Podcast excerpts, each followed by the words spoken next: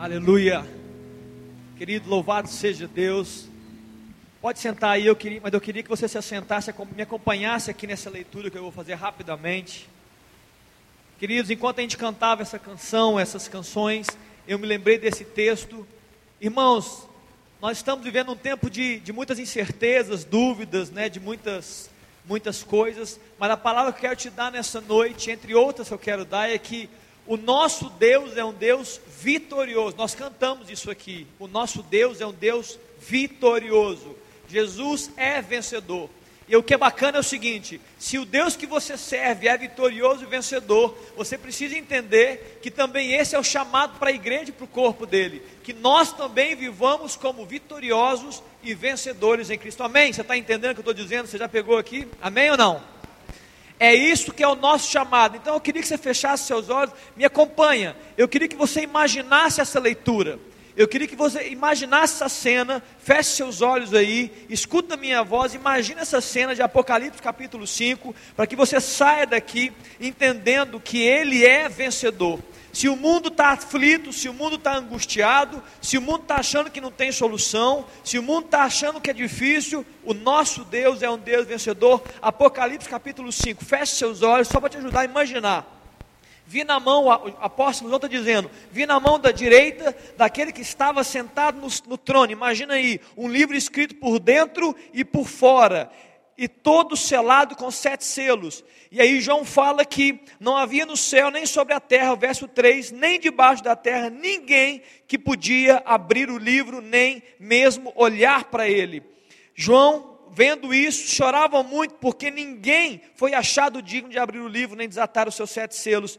Todavia, escute, um dos anciãos me disse: Não chores, eis que leão da tribo de Judá, a raiz de Davi, venceu para abrir o livro e os seus sete selos. Verso 6 fala: Então eu vi, no meio do trono e dos quatro seres viventes, e entre os anciãos, de pé, um cordeiro, como sendo sido, tendo sido morto, está falando de Jesus Cristo Verso 8: E quando tomou o livro, os quatro seres viventes e os vinte e quatro anciãos prostraram-se diante do cordeiro, tendo cada um deles uma harpa e taças de ouro cheias de incenso, que são as orações dos santos. No verso 11: Vi e ouvi uma voz de muitos anjos ao redor do trono dos seres viventes e dos anciãos, cujo número era de milhões de milhões e milhares de milhares, proclamando o verso 12, com grande voz: Digno é o cordeiro que foi morto de receber o poder e riqueza e sabedoria e força e honra e glória e louvor. Verso 13. Então ouvi que toda criatura que há no céu e sobre a terra, debaixo da terra e sobre o mar e tudo que neles há estava dizendo: Aquele que está sentado no trono é o cordeiro, seja o louvor e a honra e a glória e o domínio pelos séculos dos séculos. Amém, queridos? Esse é o Deus, esse é o Senhor da Bíblia. Não é o Senhor da religião, não é o Deus da, dos discursos, é o Deus da Bíblia, que é Senhor de tudo e de todos. Os governos vão passar, o, a, as ideologias vão passar, mas Ele não passa. Ele é Senhor pelos séculos dos séculos. O louvor, a honra e a glória e o domínio são devidos a Deus para sempre. Você está me entendendo o que eu estou falando? Para sempre. Esse é o Deus que você serve. Vitorioso. Nada foge ao controle do Senhor. Não ache que esse tempo de pandemia fugiu. Não fugiu. Ele está soberano sobre todas as coisas, tem o controle de todas as coisas. Nós podemos até não entender, ok, nós podemos até não entender, mas para Deus está tudo seguindo um rumo e um ritmo de, é, é, desenhado e projetado por Ele. Quando você entende e tem essa realidade no seu espírito, a sua vida fica mais leve. Quando você compreende que Ele está no trono, governando, você vence qualquer coisa. O apóstolo Paulo, quando falou sobre vitória, em Romanos capítulo 8, ele falou assim: Olha, nós somos entregues à morte todos os dias. Nós fomos considerados como ovelha para o matadouro. O apóstolo Paulo estava dizendo: a vida não é fácil. Entretanto, ele continua dizendo: Mas em todas essas coisas somos mais do que vencedores em Cristo Jesus, que nos amou. Está entendendo? Eu quero que você saia daqui nessa primeira reunião que nós voltamos com esse entendimento, queridos. Deus está vencendo hoje. Ele venceu e ele continua vitorioso. Amém? Amém. Marcelo, vem aqui. Queridos, Marcelo é médico, né? Primeiro, quem chegou depois, Deus te abençoe. Boa noite. Estou vendo aí o Titã, a Aline, né? Tem uma, João, tá, tem uma turma aí. Núcia, Diocleciana, tudo jóia, queridos? Michel também, estou vendo. Cadê a Marina? Ô Marina, ô, gente, é difícil olhar para vocês de máscara, é difícil, estou sendo sincero. É um negócio esquisito, parece que é um bando, né? É um bando aqui não assaltar um banco, não assaltar um, né, que é não assaltar um trem que está passando daqui a pouco, né? Igual aquele faroeste. Mas irmãos, voltando aqui à seriedade, que bom que você está aqui. Eu pedi para o Marcelo, porque a gente quer fazer tudo com muita responsabilidade. Nós já estamos aqui isolados, separados, e eu pedi para o Marcelo para a gente trazer instrução para a gente rápida aqui sobre o nosso momento. Está muito bem, vocês estão de parabéns, vocês estão aí acomodados, né? Mas também a respeito da nossa saída, né? Que Deus possa nos abençoar em tudo, que nada fuja, que nada, que o diabo não ganhe espaço em nada para poder é, tirar aquilo que Deus tem nos reservado. Amém? Marcelão, peraí, deixa eu te ajudar aqui, Marcelão. Queridos, está gravando?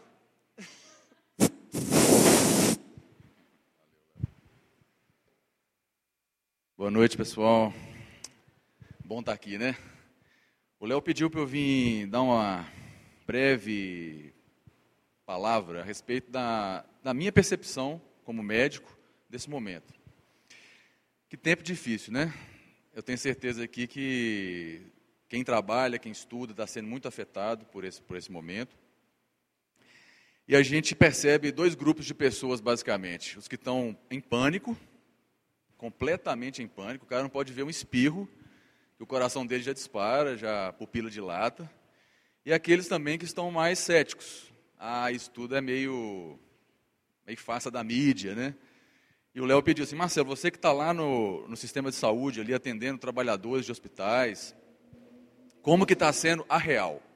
Então o Léo pediu assim, traz a real aí para o pessoal, na sua percepção. Então, eu não vou fazer um boletim epidemiológico, assim, não vou trazer informações, números dos hospitais, porque isso aí não, não seria o propósito.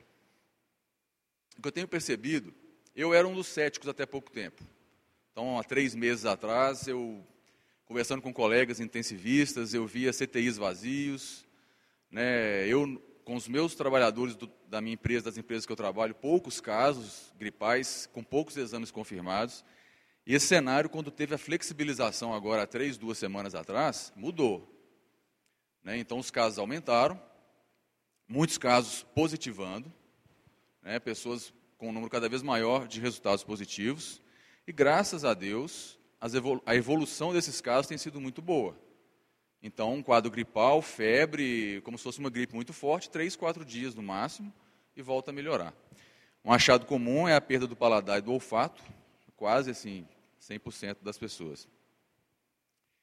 Então, assim, eu acho que no tocante aqui aos encontros da IMC, eu acho que a, a prudência está sendo a regra, né? Então, os cuidados estão sendo tomados. É, o Léo me externou uma preocupação. Aqui dentro está tudo ótimo. Agora, na hora que sair lá fora. Né? Então, assim, a gente queria deixar para vocês um cuidado especial daqui para fora. Então, aglomeração, é, a gente estava até rindo, né, Aline, que o, o, brasileiro gosta tanto de tocar, de abraçar, que a gente cria até um jeitinho, né? Bate o pé, o Léo estava falando isso também. Então vamos tentar, é, daqui para fora, cada um para casa, né, evitar esse tempo aqui fora, todo mundo junto. Né, a coisa está acontecendo, né, os casos estão multiplicando. O perigo é o sistema de saúde não dar conta. Então por isso a gente não pode baixar a guarda nesse momento. Não é motivo para pânico, eu até trouxe um versículo aqui que está lá em Filipenses 4, 5, que fala assim: que a moderação de vocês seja conhecida por todos, perto, está o Senhor. Então não há motivo para pânico, né? não há motivo para essa loucura. É um quadro que, na maioria dos casos, em pessoas jovens como vocês, vai ter uma evolução muito tranquila, na maioria dos casos. Né? Mas também não agir como um cético, tipo, essa doença não existe, não preciso, posso relaxar, isso é um fruto de uma conspiração, que não é. Né? Então é uma realidade, então a gente tem que ter muita prudência nesse momento, não baixar a guarda. E o Léo pediu para frisar essa questão do cuidado fora, da, fora do templo. Então a gente está ciente de não formar aglomerações, não nos reunir, deixar isso para um momento mais para frente. Vai dar tudo certo, nós vamos sair dessa, Deus está no controle. Mas nesse momento ainda é momento de muita prudência. Ok?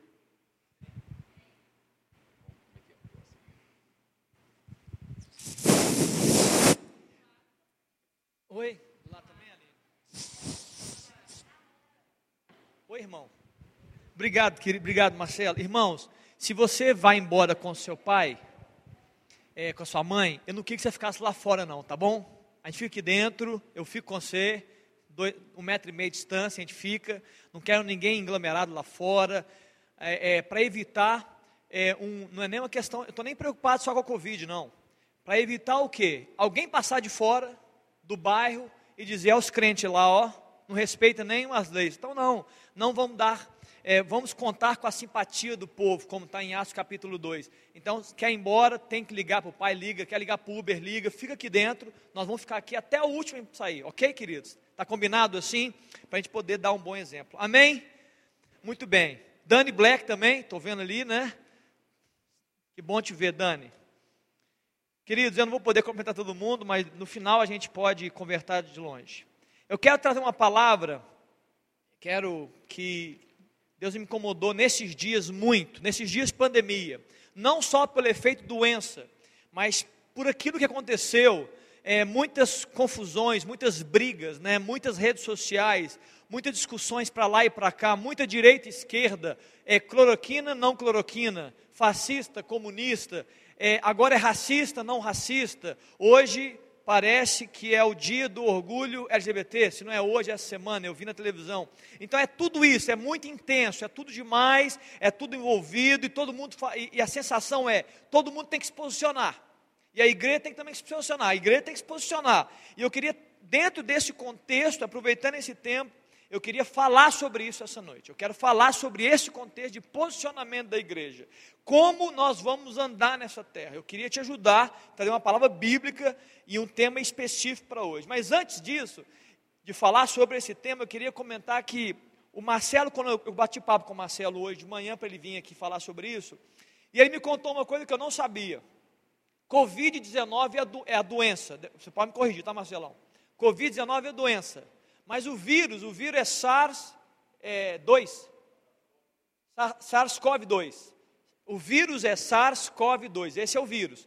Se o vírus ele vai é, é, multiplicando e, e tudo mais, ele gera a doença no seu corpo, que é o Covid. Bacana? Eu não sabia disso. Eu, para mim, é, é, tanta fala, se eu tenho o vírus, estou doente.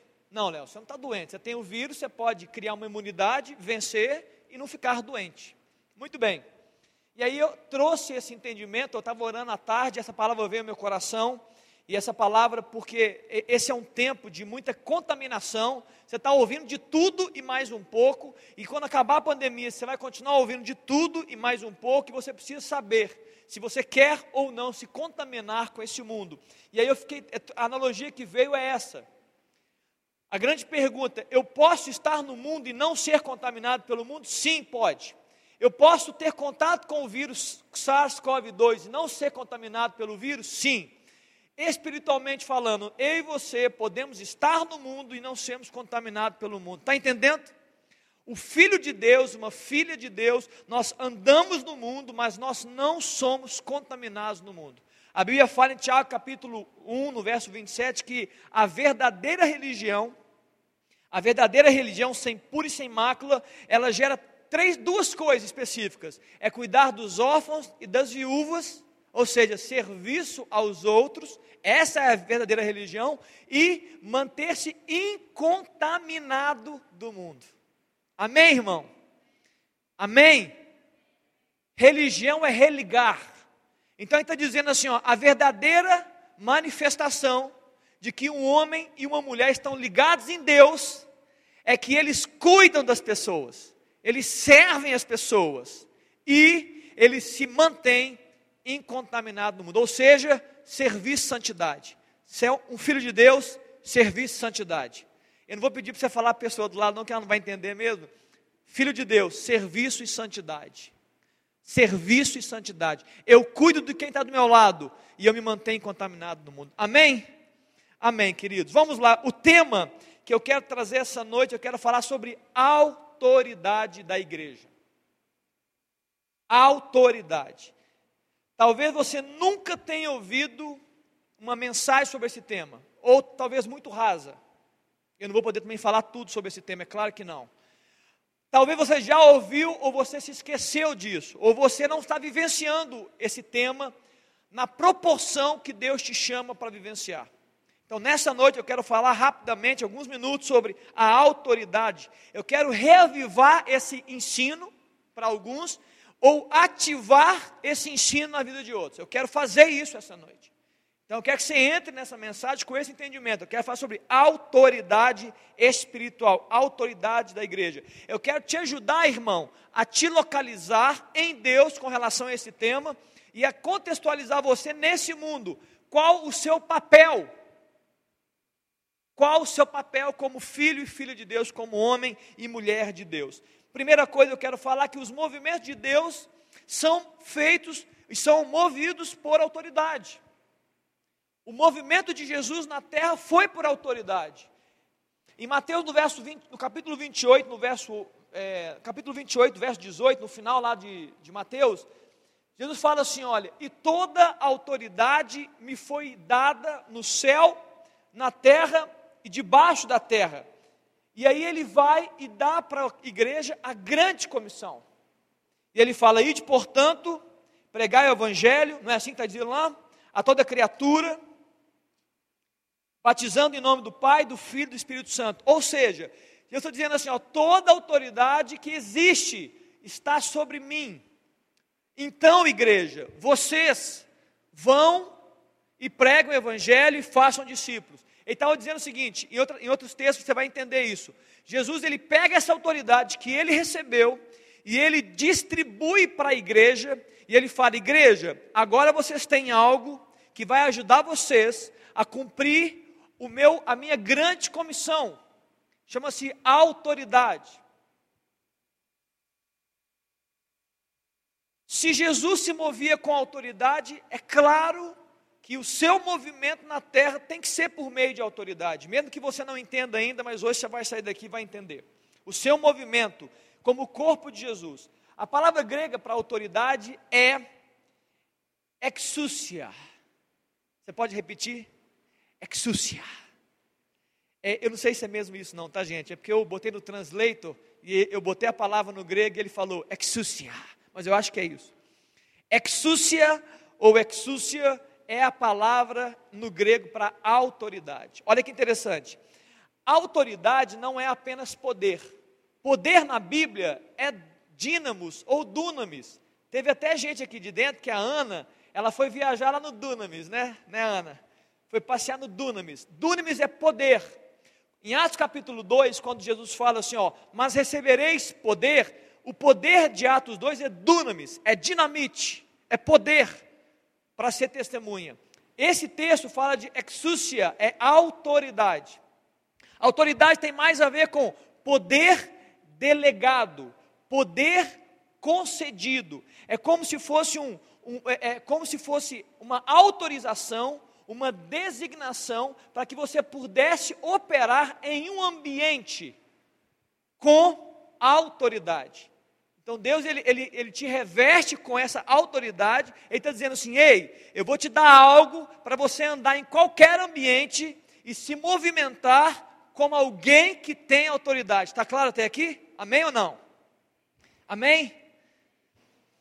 No dicionário do português, autoridade é poder de ordenar, de fazer obedecer, autorizados para exercer a autoridade, unção com propósito. Importante, a autoridade que Deus dá vem junto com uma autorização para fazer alguma coisa. Então você deve saber primeiro o que Deus quer que você faça. Quando Deus falar, é isso que eu quero que você faça, junto com essa missão vem unção, vem autoridade para realizar a tarefa. Amém? Estamos claros aqui? Deixa eu dar um exemplo prático. Esse exemplo mexeu comigo há muitos anos atrás, muitos anos, deve ter mais, sei lá, uns Mais de 10 anos, não, certamente mais de 10 anos. Eu não vou chamar ninguém aqui, não, que não vai pegar bem. Eu estava gerenciando uma unidade. Existia, eu, vou, eu vou, não vou citar nomes, eu quero que você só entenda, interprete o que eu vou dizer aqui. Existia um pátio. Esse pátio tinha um chefe. O chefe do pátio, ele era meu funcionário. Ele respondia para mim, ele era o chefe do pátio. Esse chefe do pátio tinha um funcionário que era dele. Ele era um conferente. Então, esse conferente, ele, ele, ele obedecia às ordens desse chefe do pátio. Um dia, abriu uma vaga no escritório de um auxiliar de compras. E então eu abri para a empresa, e esse conferente, que era funcionário do chefe do pátio, conquistou a vaga. Então ele veio para o escritório, mas ele não era chefe desse cara, ele não era mais poderoso, não, não tinha nada a ver a estrutura organizacional. E ele veio trabalhar perto de mim. Está claro até aqui? Léo, chefe do pátio, um ex-funcionário desse chefe e agora trabalhando comigo. Um dia eu tinha um rádio e a gente conversava muito. Um dia eu cheguei para esse meu funcionário porque é, o rádio não funcionou para eu poder me contactar com o chefe do pátio e tinha um caminhão de um cliente que queria entrar para carregar e descarregar. Era para carregar, não sei. E eu cheguei, tentei falar com o chefe, aí depois eu descobri que a bateria tinha descarregado, mas eu não sabia. E aí eu pedi para esse meu funcionário que fosse até o pátio, lembrando que ele era, ele era subordinado anteriormente, não era? E ele chegou e falou assim: você vai dizer para ele o seguinte: olha, chefe do pátio, vou dizer os nomes, não, tá, gente? Não foi assim que ele falou, não, tá claro que não. Chefe do pátio, é para você liberar a entrada daquele caminhão. E quem mandou foi o Léo. Aí eu só vou usar o meu nome. E aí, e eu falei: se der um problema, você volta. E ele veio e voltou. Eu falei, falou assim: olha, o caminhão já entrou. Qual que é a analogia? A analogia é uma analogia de autoridade. Aquele homem, aquele rapaz, ele não era chefe do, do chefe do pátio. Ele não tinha, ele não tinha hierarquia sobre ele. Mas ele vai naquele homem e ele usa a, a minha autoridade para dizer, olha, você precisa obedecer. Está claro até aqui? Então aquele meu funcionário, ele chegou no pátio e falou assim: olha, é melhor você colocar o caminhão para dentro. É ele que mandou. Tá claro?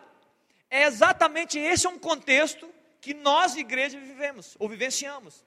A gente adentra espaços que, muita, que não são nossos e a gente declara a palavra em nome dele, daquele que tem toda a autoridade. Ou seja, eu participo da autoridade que ele me concedeu. Amém ou não? Está claro até aqui? Você, irmão, aprenda, você participa da autoridade do Senhor da sua vida. Você participa dela, você usufrui, você usa ela. Aí alguém pode dizer, Léo, mas eu nunca usei. Então é por isso que nós estamos aqui essa noite. Eu quero, eu quero que você tenha um outro olhar sobre isso. E um outro olhar sobre a sua vida também. Interessante que a autoridade, essa autoridade, ela é concedida por Deus, ela é concedida pelo Senhor. Em Lucas capítulo 10, Lucas 10, há uma grande missão que Deus dá a uns 70 discípulos deles. 70 discípulos. Depois você lê na sua, na sua casa Lucas 10. É muito grande o texto. E em Lucas 10, no capítulo, no verso 17, fala assim: olha, então, eu já estou voltando com, com a missão. Eles foram enviados para poder fazer a obra de Deus nas cidades. Depois eu falo melhor sobre isso. E eles voltam já. Já estão retornando da obra. E a Bíblia fala no verso 17: Então regressaram os 70, possuídos de alegria, dizendo: Senhor, os próprios demônios se nos submetem pelo teu nome.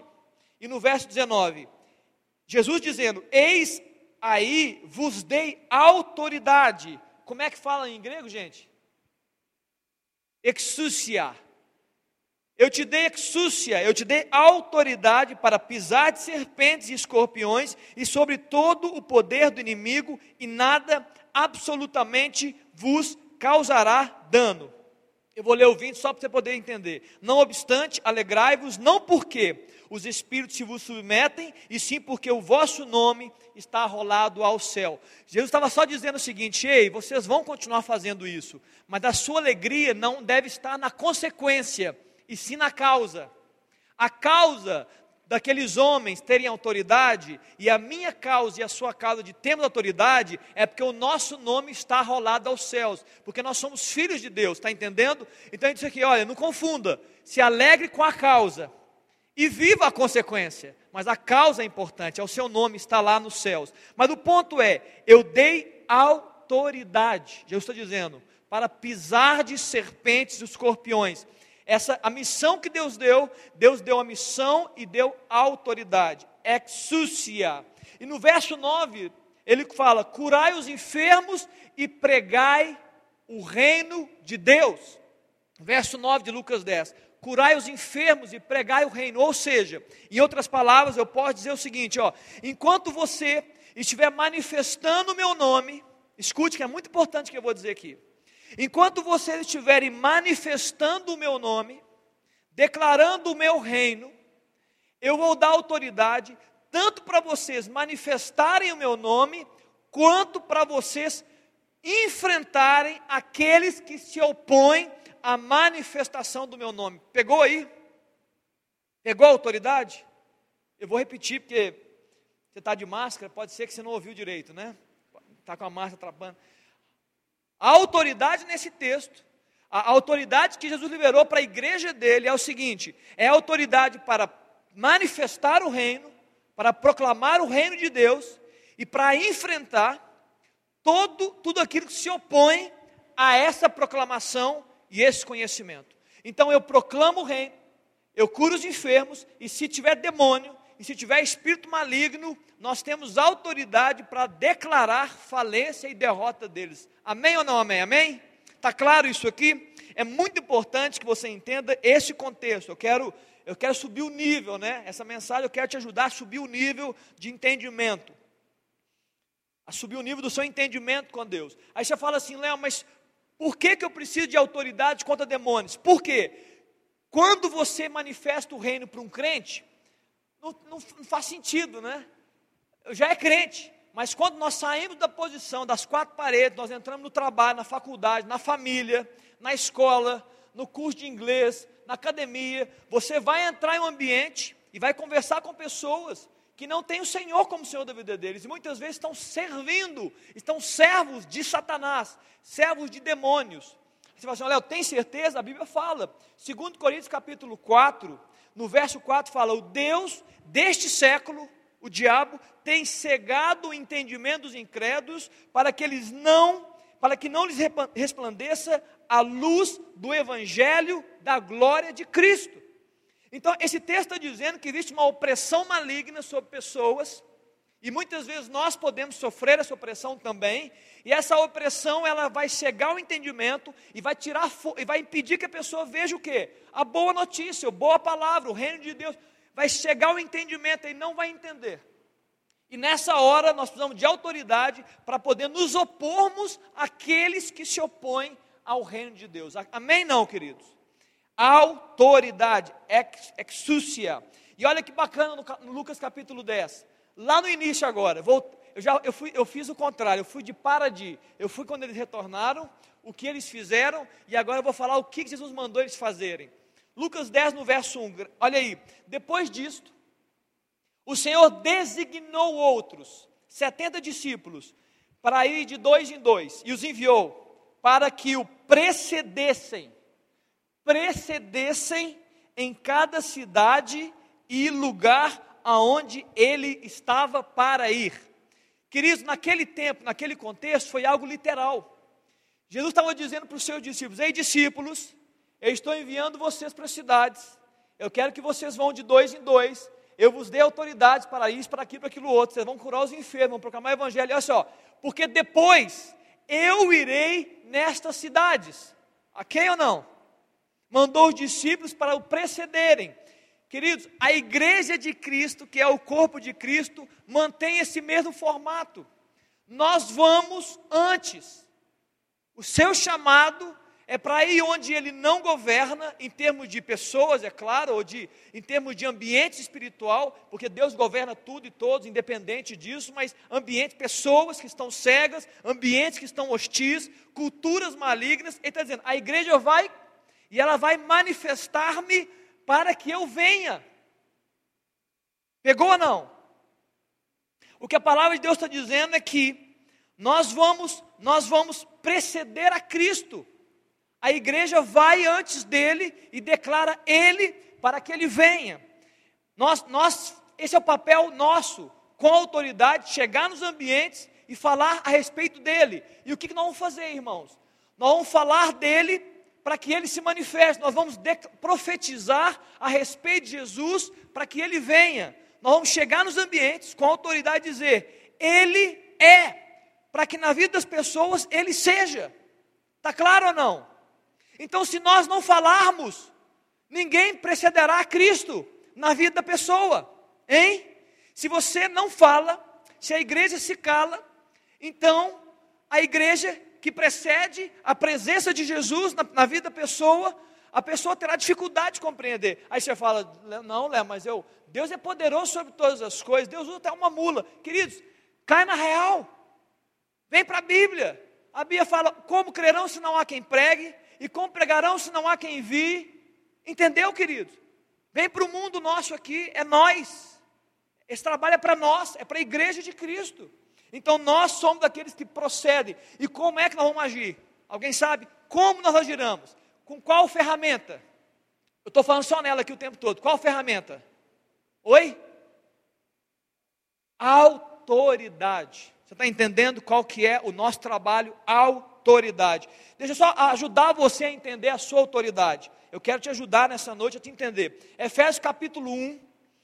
Efésios 1, no verso 20 fala: o qual exerceu ele em Cristo, o poder de Deus exercido em Cristo, ressuscitando-o dentre os mortos e fazendo-se assentar nas regiões celestes. Jesus está assentado, perdão, à direita de Deus nas regiões celestes. Jesus está assentado nas, à direita de Deus nas regiões celestes. Isso é posição de honra e autoridade. Amém?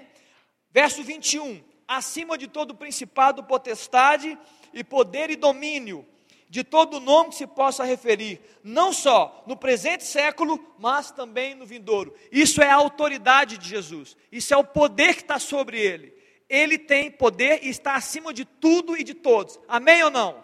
Olha o verso 2, querido. Olha Efésios 2, perdão. Efésios 2, quando fala que a graça sois salvos mediante a fé, isso não vem de nós. E o verso 5 fala: Nós estamos mortos em nossos delitos e pecados, mas Jesus mas é, é, nos deu vida juntamente com Cristo pela graça e juntamente nos ressuscitou e nos fez assentar nos lugares celestiais em Cristo Jesus. Onde Jesus está? Alguém sabe não? Onde Jesus está hoje, queridos? Espiritualmente falando, em termos de eternidade, assentado diante de Deus nos lugares celestiais. Onde nós estamos? A Bíblia não fala que nós seremos ressuscitados. A Bíblia fala que nós, pela salvação, nós, Ele nos ressuscitou e nos fez assentar nos lugares celestiais, acima de tudo e de todos. É uma posição de autoridade da igreja. Pastor, por que, que o senhor está trazendo isso hoje? Porque eu estou chateado, eu estou angustiado, eu estou atribulado, eu estou, eu estou mal. Porque muitas vezes eu, eu olho para os meus irmãos em Cristo eu olho para a igreja espalhada e eu não vejo um movimento de autoridade, eu vejo um momento de fraqueza, de miséria, de medo, de dúvida. E eu não posso deixar isso acontecer. Então, pelo menos para esse grupo que está me ouvindo e outros que me ouvirão, queridos, o chamado para andar em autoridade é para a igreja, é para mim e para você. Então, você tem que mudar a sua posição. Você tem que mudar a sua forma de pensar, a sua forma de agir no mundo, a sua forma de entrar nos ambientes. Quantas vezes, e não foi uma só, quantas vezes em grandes lutas na minha empresa, lutas na minha empresa, eu orava na minha casa. Mas quando eu chegava eu, na minha empresa, em espírito, eu declarava, em espírito, eu não falava, algumas vezes eu falava alto, é importante isso, mas eu falava alto para ninguém ouvir, tá, queridos? Quantas vezes eu cheguei na minha empresa e falei assim: olha, é chegado o reino de Deus aqui. Aqui reina a glória do Senhor. Algumas vezes o, o meu pessoal de pátio ia almoçar, eles almoçavam de 11 e meia a meio-dia e meio. O meu almoço era, era meio-dia e meia. Quando dava 11 e meia, todo mundo na fila, eu ia para o meu pátio. E eu levantava as minhas mãos sem que ninguém visse, para ninguém achar que eu sou doido. E eu declarava: poder de Deus, glória de Deus, prosperidade, sucesso em Deus. Eu declarava sucesso nos negócios, sucesso no ambiente espiritual. Está entendendo, queridos? Todas as vezes, não foi uma vez só, não. Por quê? Porque esse é o meu chamado, exercer autoridade para calar, para enfrentar o mal, Satanás, seus demônios e tudo aquilo que ele tem deixado no mundo. Só que isso não é só para mim, é para mim, mas também é para você que está me ouvindo, você que é igreja. Aí qual é o problema? Se você não tem esse entendimento que eu estou dizendo aqui, se você não teve essa revelação ainda, se você não sabe o que você carrega, você não age de acordo com aquilo que você carrega, porque você não sabe que tem. E olha que eu vou te assustar agora. Se você não está agindo mediante aquilo que você carrega, que Deus te deu, certamente você vai estar agindo de uma forma diferente, se não contrária àquilo que Deus te chamou para fazer. Então Deus chama a igreja para exercer autoridade, para proclamar a glória e o reino dele. E você não sabe que é para você esse papel. Sabe o que você faz? Você não faz. Você, muito pelo contrário, talvez até joga contra. Talvez até se mistura porque você não entendeu ainda que o que você carrega é para ser diferente e é para se posicionar em autoridade no mundo em que nós vivemos. E muitas vezes você não se comporta, você não luta as lutas que tem que lutar, você não faz as guerras que tem que guerrear. Por quê? Porque você não sabe que tem autoridade, você esqueceu que tem autoridade. Eu estava conversando com o Ari Gustavo, o Ari está ali no finalzinho à direita, e aí a gente conversou, ele foi lá em casa, ele e a Paula, e aí no meio da conversa, eu até citei isso, porque depois você vai entender porque que eu sei que eu citei. Porque de madrugada o Senhor me lembrou tudo, mas daqui a pouco eu chego na madrugada. Era de noite. E eu até ouvindo o Ari, eu falei, Ari, no meio da minha fala, nós vamos orar sobre isso. Acabou que eu não orei por ele. Nós despedimos, né? É, é, é pandemia, não pode abraçar, despedimos, tchau. Deus me acorda de madrugada. Ele falou assim: já que você não orou quando você devia, você vai agora perder um pouco da sua noite para poder fazer o trabalho certinho. E aí o Senhor me lembrou toda a conversa e falou assim: olha, e falou desse jeito assim: olha, há uma luta sobre a vida do Ari, há uma opressão maligna, e eu quero que você lute, eu quero que você entre na brecha pela vida dele. E eu gastei a minha madrugada, não, não, toda, não toda, mas eu gastei parte da minha madrugada e eu declarei vitória, eu declarei, eu, eu, eu, rompi com as trevas, Deus, eu não aceito isso na vida do meu irmão, eu estou declarando derrota, e falei, falei, e aí eu mandei um áudio para o Ari depois. Falei, Ari, ó, o negócio pegou para você aqui hoje, viu? Mas tá, tá tudo bem. Você vai estar tá bem. E ele falou, Léo, tem certeza. Aí depois você conversa com ele. Ele falou, Léo, faz sentido. Depois você conversa com ele. Ou seja, eu preciso exercer autoridade no mundo espiritual para conquistar as coisas. Eu não posso me calar, eu não posso, eu não posso calar minha boca, eu não posso ser teimoso, eu não posso ser medroso, eu não posso me misturar com o mundo. Muito pelo contrário, eu tenho que ser diferente mesmo. Olha só que interessante, o diabo não tem medo do seu conhecimento. Ele não teme o seu conhecimento, por quê? Ele sabe mais que você, ele sabe mais do que todos nós juntos, queridos. Todos nós juntos sabem muito mais. Ele não teme o seu conhecimento, ele não teme o seu status, ele não teme a sua riqueza, a sua conta bancária, ele não teme as suas roupas, ele não teme a sua altura, seu músculo, ele não teme nada, ele só tem o medo da sua autoridade, porque é a única coisa que faz ele recuar é você falar para ele em nome de alguém que tem autoridade e ele fala: Eu preciso obedecer. Você entende isso? Entende que não é, não é força, não é força do, da, da mente, é autoridade espiritual e que faz ele recuar. Ele recua na sua vida, ele recua na, na, no seu ambiente de autoridade, ele tem que recuar. Ele, ele, ele recua porque é uma delegação de Deus, é um poder de Deus concedido à igreja dele. Uma pergunta importante para todos nós: eu tenho ou não tenho autoridade? Amém? Quem, tá, quem gostaria de fazer essa pergunta? Quem assim está se perguntando aí? Eu tenho ou não tenho autoridade? É uma pergunta, é, é uma pergunta importante. Você tem ou não tem autoridade? Uma, uma coisa é se você usa ou não, outra coisa é se você tem ou não. Biblicamente tem algo que nos explica facilmente, já citei isso aqui em Lucas capítulo 10, quem tem autoridade. Mas eu quero que você pense, reflita sobre a sua vida. Em João no capítulo 1, no verso 12, Algumas traduções está poder, a minha está poder, mas no grego é exúcia, que é autoridade. João no capítulo 1, no verso 12, fala: E todos quanto receberam deles o quê? O poder, não é isso? Para serem feitos filhos de Deus. A palavra poder, tudo bem, é uma tradução livre, a palavra ali é exúcia. Todos quanto receberam Jesus, o Deus deles a autoridade para serem feitos filhos de Deus, ok? Quem recebe a Cristo, recebe a autoridade de Cristo. Quem vive com Deus, anda na autoridade de Deus, ok? Está claro até aí? Se eu ando com o meu Senhor, eu tenho a autoridade dele. Se eu vivo nele, eu tenho a autoridade dele. Eu caminho com ele. Olha que interessante. Aqui, uma analogia com a parábola do filho pródigo. O filho mais novo que pediu dinheiro foi embora. Ele queria gastar tudo com, a, com, a, com o mundo. Ele queria os prazeres das mulheres. Ele queria tudo. E a Bíblia fala que depois ele volta. O que acontece quando ele volta? Ele não tinha mais o anel. Anel é símbolo de autoridade. Aquele jovem, ele não tinha autoridade. Alguém pode perguntar assim: olha, por que, que ele não tinha o anel quando ele voltou para a casa do pai? Duas coisas. A primeira coisa é que ele abriu mão do anel na saída. Ele abriu mão do anel na saída.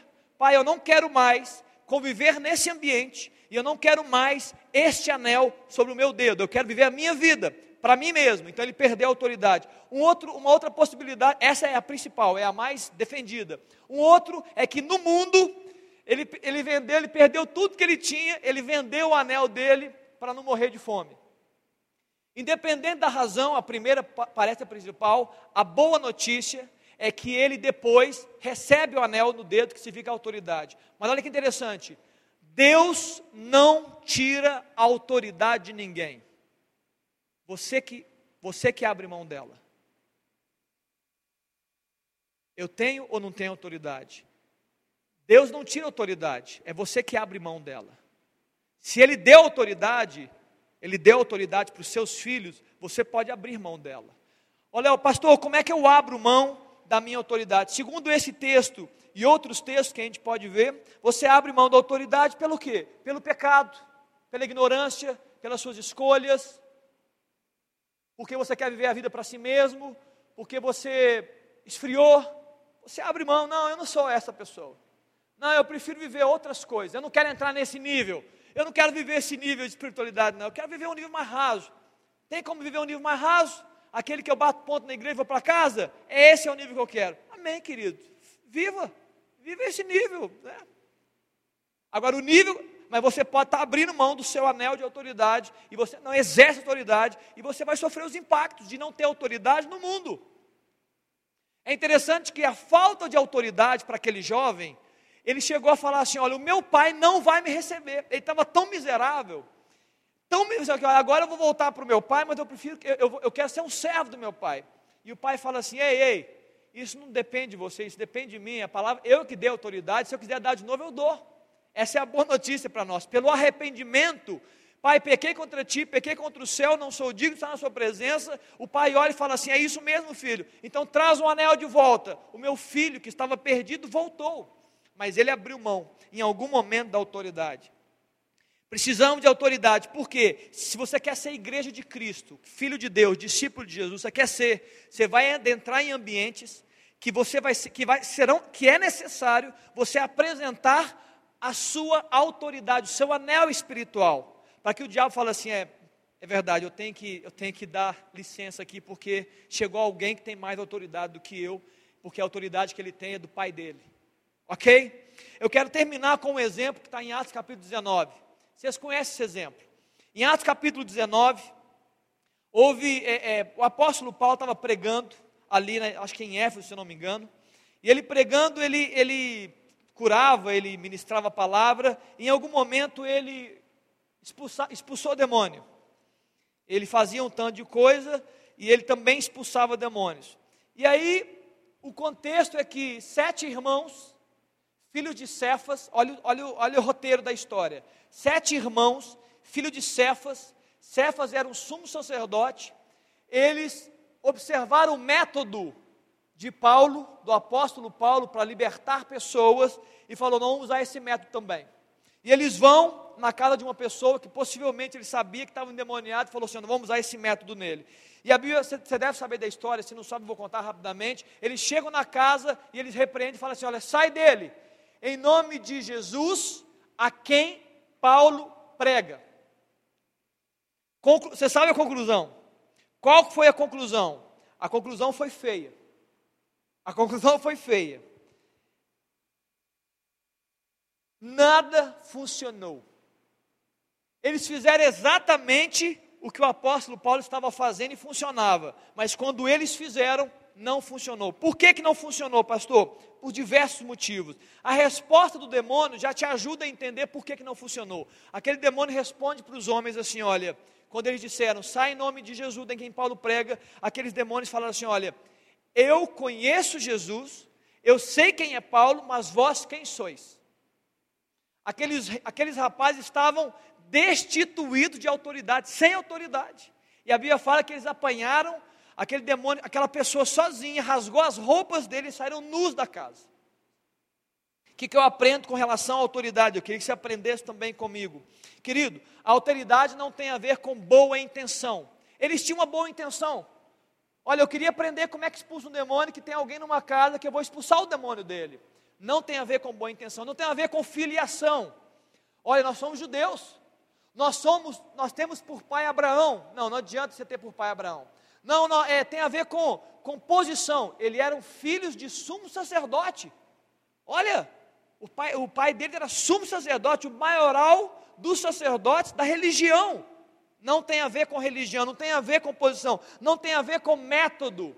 Não é porque funciona com um, é, não é discurso, não é uma falácia, não é uma quantidade, não é uma passeata. Não era o sete dizendo assim com a plaquinha na mão assim, olha, sai dele agora, sai dele agora. Não é, não é multidão, não é quantidade que vence. O que vence um demônio, você pode até estar em minoria, é autoridade, autoridade delegada por Deus. E é isso que eles não tinham. Sabe o que o demônio não viu neles? Não viu espiritualmente falando, tá, queridos? Não viu o selo do Espírito não viu que o nome dele estava rolado aos céus, não viu que eles tinham anel, anel no dedo, ele não tinha identidade celestial para declarar uma, uma derrota celestial. Eles tinham identidade humana, eles tinham identidade terrena, mas eles não tinham identidade espiritual. Você quer saber se você tem autoridade, você quer viver em autoridade? Eu e você precisamos ter identidade espiritual. Você tem a carteira de identidade, a sua? a carteira de identidade ou o CPF, isso é algo que te identifica no mundo natural. Você dá o seu o meu número é 0362930528, CPF, e alguém fala: "Espera aí. Leonardo Botelho Arouca. Sou eu mesmo. Obrigado. O da Aline é 043866, não é que é? Zero, qual que é a linha? Errei. 0436528650. Gente, CPF da minha esposa. Qual que é o nome? Aline Miranda Moreira Arouca. No mundo espiritual funciona, só que não é o seu CPF. Você tem um CPF sobrenatural, entendeu? Você precisa entender isso. O mundo espiritual, quando te ver, ele vai falar assim: olha, qual o CPF? Deixa eu ver se o CPF dele está no céu. Deixa eu ver se ele tem autoridade. E aí, querido, eu quero terminar com Ezequiel no capítulo 22. Ezequiel 22, eu queria cantar uma canção aqui, pode subir a turma do louvor, eu queria falar sobre, cantar essa canção vitorioso de novo. Ezequiel capítulo 22, que agora eu quero chamar a sua atenção. Eu falei que as coisas que esses, esses dias tinham mexido comigo, eu tenho visto muitas coisas, eu tenho visto a tentativa das pessoas, crentes e não crentes, de, de exercerem, né, de exercerem algo no mundo, de influenciarem o mundo, e eu queria trazer isso para você, irmão. Você pode e deve influenciar o mundo, mas você precisa fazer com as armas certas. Você precisa é, é, entender o que, que você carrega para você reproduzir no mundo de acordo com isso. Não adianta só você escrever nas redes sociais, eu sou contra. Não adianta só você chegar e falar assim: olha, eu queria que mudasse isso, queridos. O que você precisa é entrar no ambiente celestial, mostrar o seu CPF e começar a declarar derrota satânica. Destruir as hostes malignas. É, é, é, é você declarar, é você avançar contra elas. Como eu disse aqui, o que o diabo teme é autoridade, por quê? Porque o nosso chamado querido, é para fazer, é para enfrentar Satanás. A Bíblia fala que as portas do inferno não prevalecem contra a igreja. Então você está infeliz com a sua nação? Léo, eu estou infeliz com a nação. Então para de vomitar nas redes sociais, está infeliz, querido. Vai nas regiões celestes. Para de ir na delegacia dos homens, vai na delegacia de Deus. Fala, Deus, eu estou inconformado com a minha nação, mas eu quero usar a minha autoridade que você me deu para declarar a falência de Satanás no Brasil. Eu, eu quero fazer calar essa voz que está inundando e, e aterrorizando os homens, essa, essa sensualidade que faz mal à minha vida e à vida dos meus irmãos. Está entendendo, querido? Não adianta vomitar nas redes sociais, não adianta levantar o cartaz assim, olha, nós, sai dele agora, e sai dele agora. Não, queridos, usa autoridade, igreja. Sabe por que, que nós somos mais de 30 milhões de crentes no Brasil e muitas vezes nós não vemos muitas coisas? Porque nós não usamos a autoridade. Imagina 30 milhões de pessoas na nação brasileira, 30 milhões de pessoas, uma minoria, né? Declarando assim: ó, aqui reina a glória. E escute, não é só usar autoridade, é produzir autoridade através dos seus comportamentos. Querido, o Brasil mudava, a sensualidade caía, a corrupção derrubava mas é uma minoria. Aí o crente fala assim: Eu sou contra a corrupção, mas ele, ele vive a corrupção no seu imposto de renda, ele vive a corrupção nas, nos seus negócios. Aí fala assim: Não, essa sensualidade tem que cair. Nós temos que matar a sensualidade, mas ele está preso à pornografia, está preso à, sensualidade. Entende, igreja? Então, ou, você se, ou a gente se posiciona e começa a ter, ter vitória, começa a avançar contra as hostes, ou a gente se acua e vai para as redes sociais e só vomita. E não muda nada. E, e, usa as armas erradas. E tem crente brigando com crente, que eu sei, eu estou acompanhando. Tem crente brigando com crente, irmão brigando com irmão. Eu sou contra, eu sou a favor. Litígio, ah, eu não acredito que estão fazendo isso. Queridos, vão sair desse nível. Nessa noite, é primeiro culto presencial. Eu estou convocando você a sair do nível natural. Esse nível não é para nós. Esse nível é de quem não tem o Senhor Jesus. Esse nível é de quem não tem o CPF celestial. Esse nível é quem não tem o selo do Espírito. Esse é o nível deles. Deixa eles. Vamos atuar em outra esfera, na esfera que realmente funciona. A Bíblia fala que a nossa, a nossa luta não é contra a carne ou sangue, mas é contra principados, potestades e dominadores. Jesus está dizendo: ei, olha para baixo, espiritualmente falando, é contra esses que eu quero que você rompa, lute. Está me entendendo, igreja? Fica de pé aí onde você está então. Se você me entendeu, fica de pé. Eu queria cantar essa canção, eu queria que você cantasse com muita, muita força, muita, muito entendimento, com autoridade. Declara que Deus é vitorioso e daqui a pouco nós vamos orar sobre isso.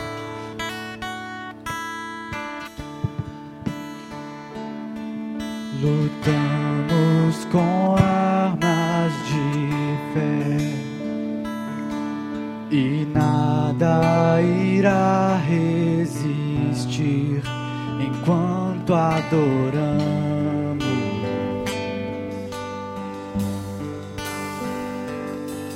Em meio às tribulações,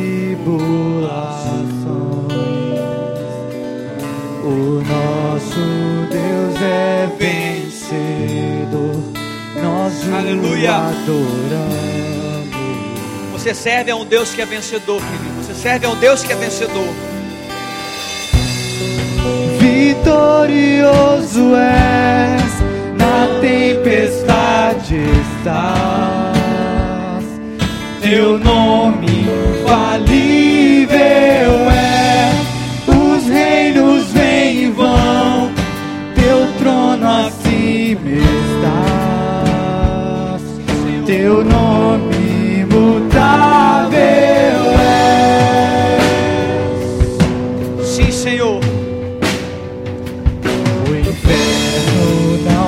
Servimos a um Deus que é imutável. Você serve a um Deus que tem um nome. O nome dele está sobre todo nome. Todo joelho se dobra, toda língua confessa que ele é Senhor. Sim, Senhor.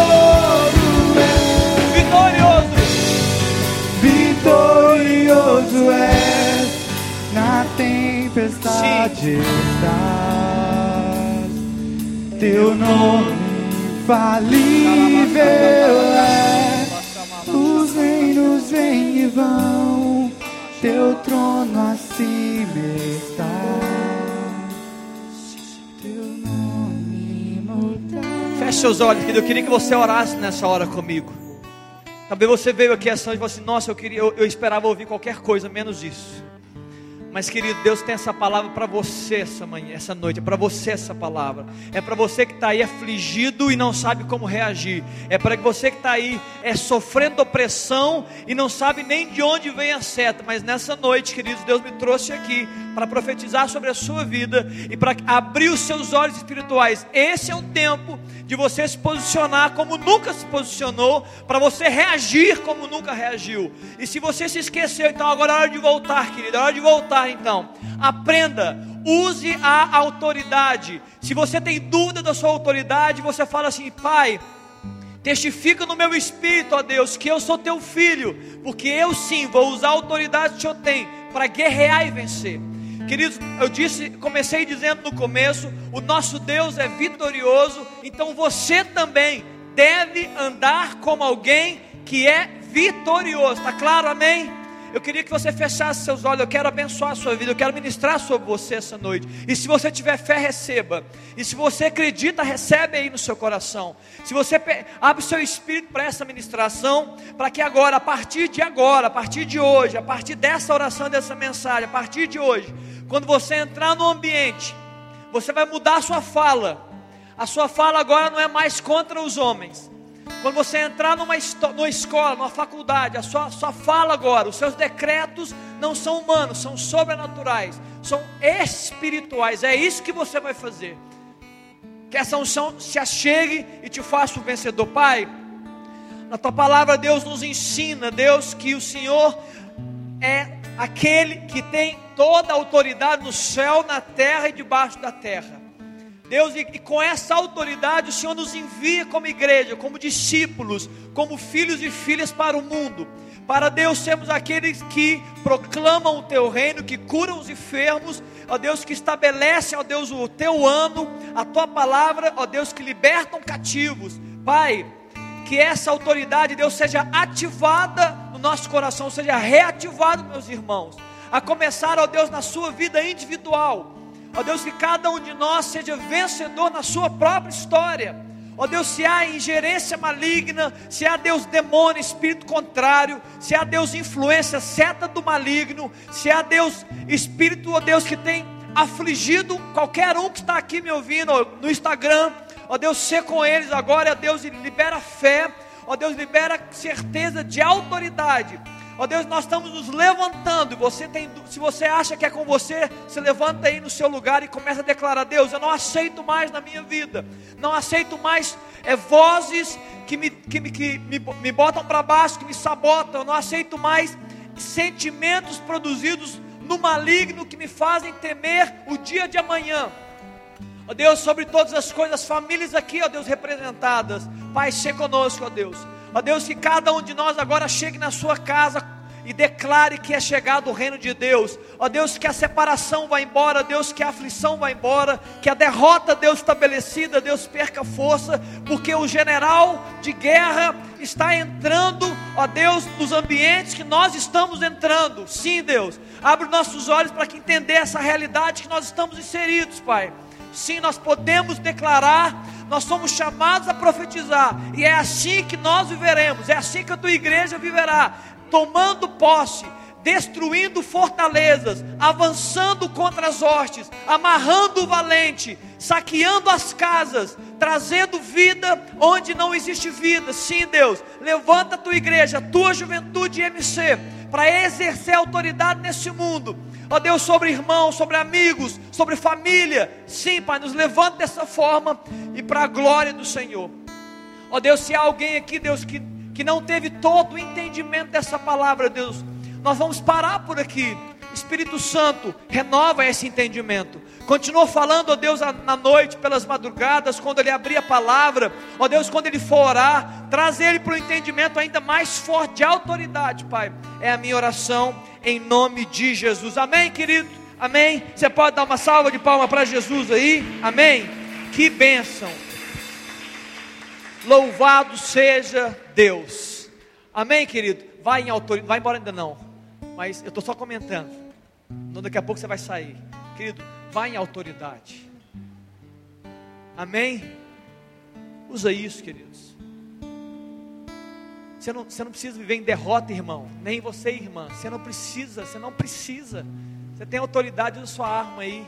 Não ponha, não, não deixa a sua arma parada, não. É para usar. É para declarar, é para vencer. Amém? Amém, queridos. Eu queria só dar alguns recados. Eu queria fazer uma, uma consulta aqui, uma consulta. Estamos terminando já. Uma consulta. É, deu tudo certo?